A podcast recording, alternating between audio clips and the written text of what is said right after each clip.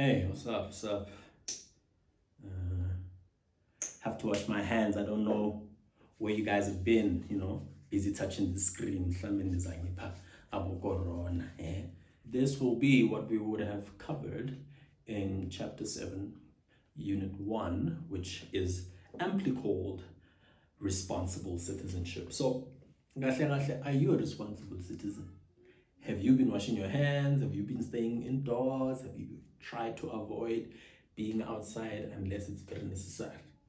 Because those are the signs that you're a responsible citizen and being able to care for others. First thing is, we're going to discuss what is the Constitution, what are human rights, uh, how did they come about? Because if you don't understand that, then you don't understand why you have to be a responsible citizen, especially when we look at the world today and look at COVID nineteen and how people can be selfish world over. The sense of being a responsible citizen um, has to be stronger when you're a South African, when you're an African, because you understand community, caring for others. So that's the second half. We're going to talk about how to become a responsible citizen um, according to Uh, the past we've had. So if you look at the preamble, which is just the introduction to the Constitution, where it explains what the Constitution is aiming to achieve, we hear words like, it aims to heal the divisions of the past and establish a society based on democratic values. We lay the foundation for a democratic and open society and to improve the quality of lives of its citizens. That's just the preamble. So when we look at chapter two of the Constitution, that is where we will find the Bill of Rights. The Bill of Rights are a list of human rights that have to be respected, protected, and promoted by not only the government, but by all citizens of South Africa. We will talk about the core principles of it, which to being What does it mean to be inalienable? Inalienable. It means your rights can never be taken away from you because you're a human being. So unless you change from being a human being into like a zombie, then I don't think you get human rights. I, I don't know if, yeah. Then the second thing is interdependence. The human rights are linked with each other. We can't prioritize one over the other. Uh, they build on each other. Um, and hopefully when they are all protected equally, um, they, we create a society that we can be proud of.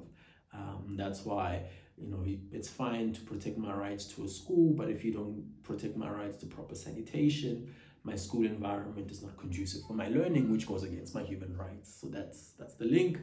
And then equality and non-discrimination, it's almost very basic, and that's the core of our Constitution, that everybody is equal under the law.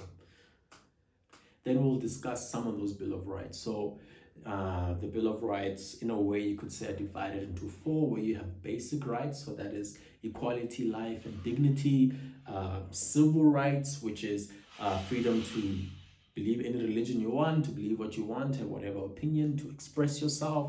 Political rights, so everyone has a right to vote if you're of age, uh, to protest, to form a party that they want to create because you want to create a party for forex, that every school must have forex, whatever, you know who you are. And then the last grouping would be socio-economic rights, and that's the right to adequate housing, right to education, right to healthcare provision.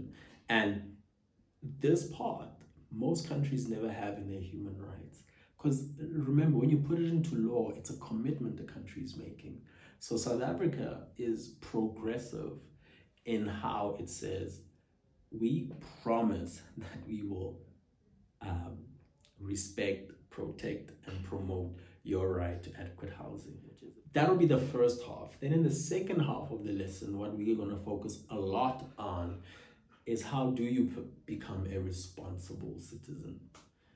First thing is a responsible citizen. We will describe him. It's a, it's a citizen who, who votes, who is politically active, who's active in their community, um, a person who pays taxes, uh, who cares about their neighbor, um, and protects people's rights and stands up for the rights of others. That is a responsible citizen.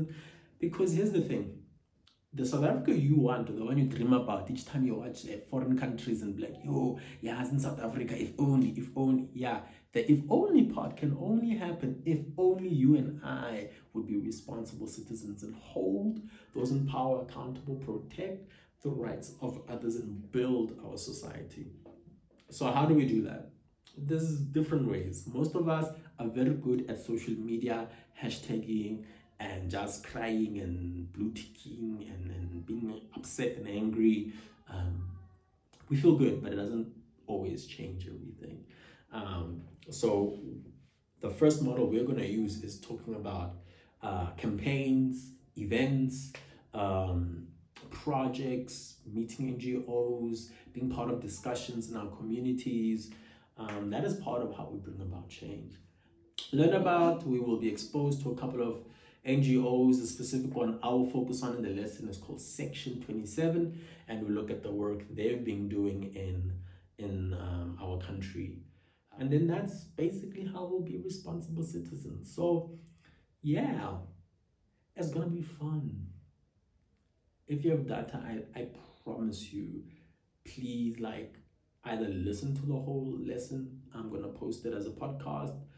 Catch us on the live or watch the video once once I put it up. Um, I think we will grow, and it's quite an important thing in these times for us to become responsible citizens. Okay. Nisha? Okay.